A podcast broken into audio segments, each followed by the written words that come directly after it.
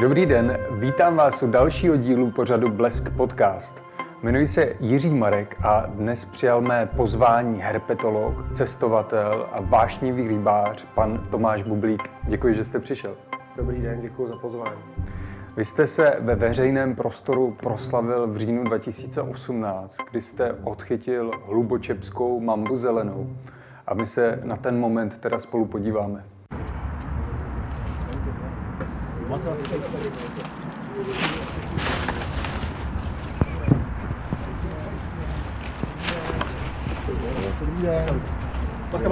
ne, ne, ne, ne, ne, co to děláte s tím košetem, to je přece kravina. Ale není. Prosím vás, jděte s tím do háje. Ty musel sundat hlavně z toho stromu. Co na to říkáte, když to vidíte po téměř třech letech? Tak já v tom asi eh, žádný emoce nemám. Já jsem rád, že mamba přežila, že se má dobře a že, to, že se nikomu eh, už dalšímu nic nestalo. Ten případ je velmi složitý, byl me- mediálně, mediálně mm, přesunut kam si jinam, než asi měl být a, a spíš jsem rád, že to utichlo a že už kolem toho není takový, takový blázinec. Říkáte utichlo, jsou ještě lidé, kteří vám to třeba připomínají, mají na vás nějaké narážky. To asi ne, a to by mi ani nevadilo. V podstatě eh, lidé, kteří eh, tomu rozumí, tak eh, narážky mít ani nemusí. Lidé, kteří na tom nějakým způsobem se tenkrát chtěli přiživit, ty budou mít vždycky s něčím nějaký problém, takže já tohle neřeším. To je spíš nějaká, nějaký faktor lidského chování, nějakého toho přiživování se na těch mediálních věcech. Mě tady nešlo, ani jsem netušil, že se to přesune někam do, do médií, že to bude taková show. Já jsem prostě řešil problém s mambou a s těmi hady tohoto typu pracuju celý život, takže to pro mě nebylo asi nic jiného a pořád s těmi hady pracuju. Setkal jste se s tím pánem, co držel to koště ze zoologické zahrady? Bohužel ne, tam eh, byla veliká, jakoby ne rivalita, ale nějaká negace ze strany eh, té eh, organizace, která tam toho pána poslala. A myslím si, že ten, kdo na tom byl nejvíc byt, a určitě to nejsem já, kdo by měl tady nějak si lízat rány. Spíš mi toho pána bylo líto, protože on se taky snažil pomoct. Určitě tam nebyl s nějakou, s nějakou snahou někomu škodit, naopak on riskoval život, kdy se snažil řešit situaci, na kterou nebyl odborně způsobilý snažil se vyhovět svému zaměstnavateli a myslím si, že on toho chudák eh, jako odnesl nejvíc a že vůbec mu nenáleží ani posměch, ani, ani eh, nějaká pomluva. Naopak ten pán eh, vzhledem k jeho věku a k tomu, jak, jaké podstoupil riziko, spíš z mé strany má velký respekt. Ještě abych naše posluchače a diváky trošku vtáhl do toho, o čem ten příběh je, tak v říjnu eh, 2018 uškla majitelku tohoto hadu Mamba Zelená. Není jasné, jestli ta majitelka chtěla spáchat sebevraždu. Chtěla. Asi chtěla. Mm, Přičemž ta mamba potom utekla ven a řešilo se, jestli ta mamba přežila nebo nepřežila.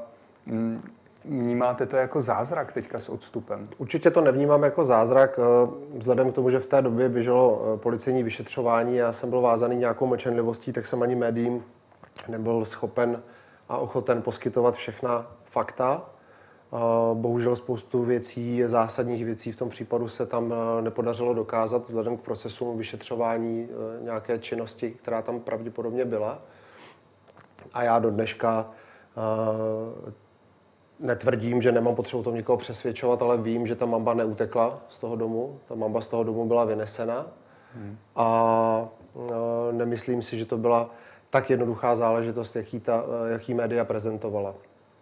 Ta, tomu ušnutí došlo zcela úmyslně, ten had v tom byl nevinně, ten had e, nekousal, e, že by chtěl, nebo, nebo že by byl agresivní, ten had kousal, že musel a byl k tomu donucen podle eh, způsobu, jak, eh, jak to ušnutí vypadalo na té ruce, ta mechanika toho ušnutí a ty mamby, vím, jak se chovají. Eh, Prostě takto to není ve skutečnosti možné, jak to bylo v tomto případě. A i ty další okolnosti byly, eh, byly velmi složité, nicméně, jak říkám, eh, běželo tam vyšetřování, nemohl jsem poskytovat informace a nebylo to tak úplně, jak se, jak se, jak se říkalo. Můžete teda uvést ještě víc na pravou míru, jak to bylo? Eh, Já si myslím, že to, teď je to můj názor, že nebylo to prokázáno, že to byla asistovaná sebevražda a že ten člověk, který tomu asistoval, to zvíře z toho domu vynesl. Máme takové indicie velmi těžké, nicméně nedokázalo se to tomu člověku prokázat. A proč si myslíte, že tu mambu vynesl ven? Říkal si, že umře venku, nebo co byl ten důvod? No, tam v podstatě potom, v tom bytě ta mamba nebyla, potom, co to ušnutí, co se to stalo, ten, ten případ, tak ta mamba v tom bytě vůbec nebyla. Tu mambu odnesl člověk. A ve chvíli, když začal a nečekal, že bude takový mediální šrumec, čekal, že bude klid, že bude ticho, prostě umrtí nastalo, chovatelka a mamba je pryč. Konec tečka, případ dořešen. Jenže začal obrovský eh, mediální šrumec, ten člověk spanikařil, mambu měl doma nějakou dobu a potom ji nesl za dům půl kilometru do parku, když se udělalo hezky vypustit. Jo. Existuje videozáznam, který toho člověka vidí, jak tam jde s krabicí a den poté se tam ta mamba našla. Takže, ale ne, nepodařilo se to prokázat. Takže Česku se teda asi jedná o nejslavnějšího hada, jestli to takto můžu říct. Viděl jste, že o ní psala třeba BBC, nebo se o ní zmiňovali v Jižní uh, Africe, v Saudské Arábii, v Indii? Samozřejmě. Mm, a těšilo vás to, že jste ne. měl po nějakou dobu takhle slavného hada doma? Eh, vůbec ne. Eh, víte co, já se zabývám chovem a dneska už ani ne tolik chovem, jako spíš nějakým studiem hadů jihovýchodní Asie. Mamby eh, jsou zvířata, která pro mě nejsou příliš zajímavá. Prošel jsem se historicky při své chovatelské praxi tím, že jsem choval celou řadu druhů mám, různých poddruhů a podobně. Eh, pragmaticky řečeno, eh, vzhledem k náročnosti toho chovu, se mi nevyplatí se na mamby nějak zaměřovat a chovat je, protože chovám ty zvířata doma a mamby patří mezi hady, které, které jsou velmi cítit v té domácnosti. To je zvíře, mamba je zvíře s velmi rychlým metabolismem. Mm-hmm. Musí se neustále krmit, eh, neustále eh, produkuje eh, nějakou, nějaký odpad, který je cítit. A pro mě to z toho důvodu, že hodně cestuju, jsem hodně pryč a musím neustále řešit tu logistiku kolem mého domu a chovu, tak ty mamby jsou to nejhorší zlo v rámci té praktičnosti toho chovu. Na druhou stranu mamby nejsou ničím vzácné, nejsou drahé, takže rentabilita toho velmi náročného chovu je velmi špatná.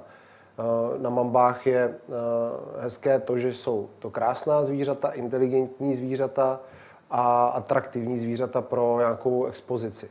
Já prostě doma veřejnou expozici nemám, takže mm-hmm. tady spíš zprávy, protože to zvíře mělo pro mě nějaký příběh, tak jsem ho držel ve skupině svých zelených mám, které jsem měl.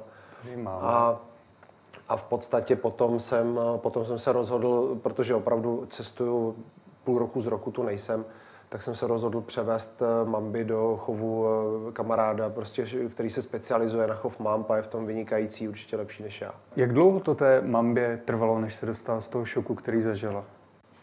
Tak ona v tom šoku jakoby byla krátce, ale my tomu říkáme chovatelsky, že to zvíře bylo podražené.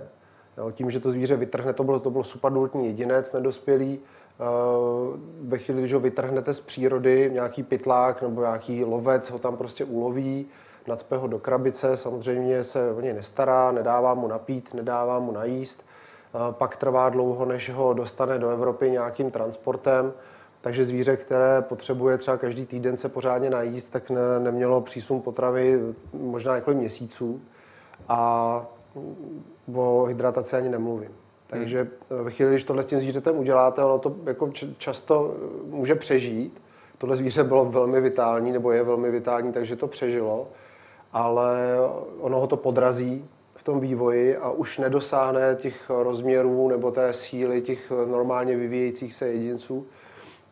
Takže zatím to zvíře nezabřezlo, je ve skupině, kde všechny samice letos zabřezly, Eh, měli vejce, ona, ona ještě ne, ani tolik neroste, je plaší, je, je problémovější v tom krmení, takže ten šok asi, to, to bych tam nevnímal jako šok, jako, jako to, že to zvíře bylo prostě ve velmi špatné kondici a není vždycky snadný eh, je dostat do normální kondice. Já si myslím, že tohle zvíře nikdy už v normální kondici nebude, že vždycky bude trošku handicapováno tou svojí historií.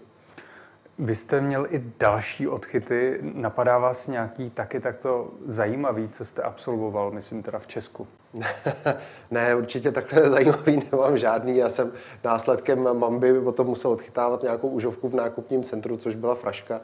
Eh, občas mě eh, volá třeba městská policie abych eh, šel odchytávat eh, smr- smrtelně jedovatého velkého pavouka, kdy rozebere, rozebere to majitelce celou domácnost, pak zjistím, že to je myš a ne smrtelně jedovatý velký pavouk a podobně, takže já se snažím upřímně tomu vyhýbat, protože většinou to není úplně, úplně korektní. Samozřejmě strach má velké oči, takže lidi vás volají, většinou posílají fotky a volají mě k užovkám, našim užovkám, protože tam není ta základní znalost toho, co žije kolem našich řek a rybníků. A dneska díky bohu to životní prostředí je trošičku čistější, prostší těch toxi, toxinů, takže těch užovek je všude dost. Mm. A lidi jsou z toho vyděšení a volají prostě, že mají na zahradě kobru a ona je to užovka obejková. Takže to, to jo, ale já to řeším, tak pošlete mi fotku a jinak nemá samozřejmě cenu to, to řešit. Jo. Nejsme někde v jeho Africké republice, aby jsem si založil živnost na ježdění po domech a odchytávání eh, jedovatých hadů ze zahrady.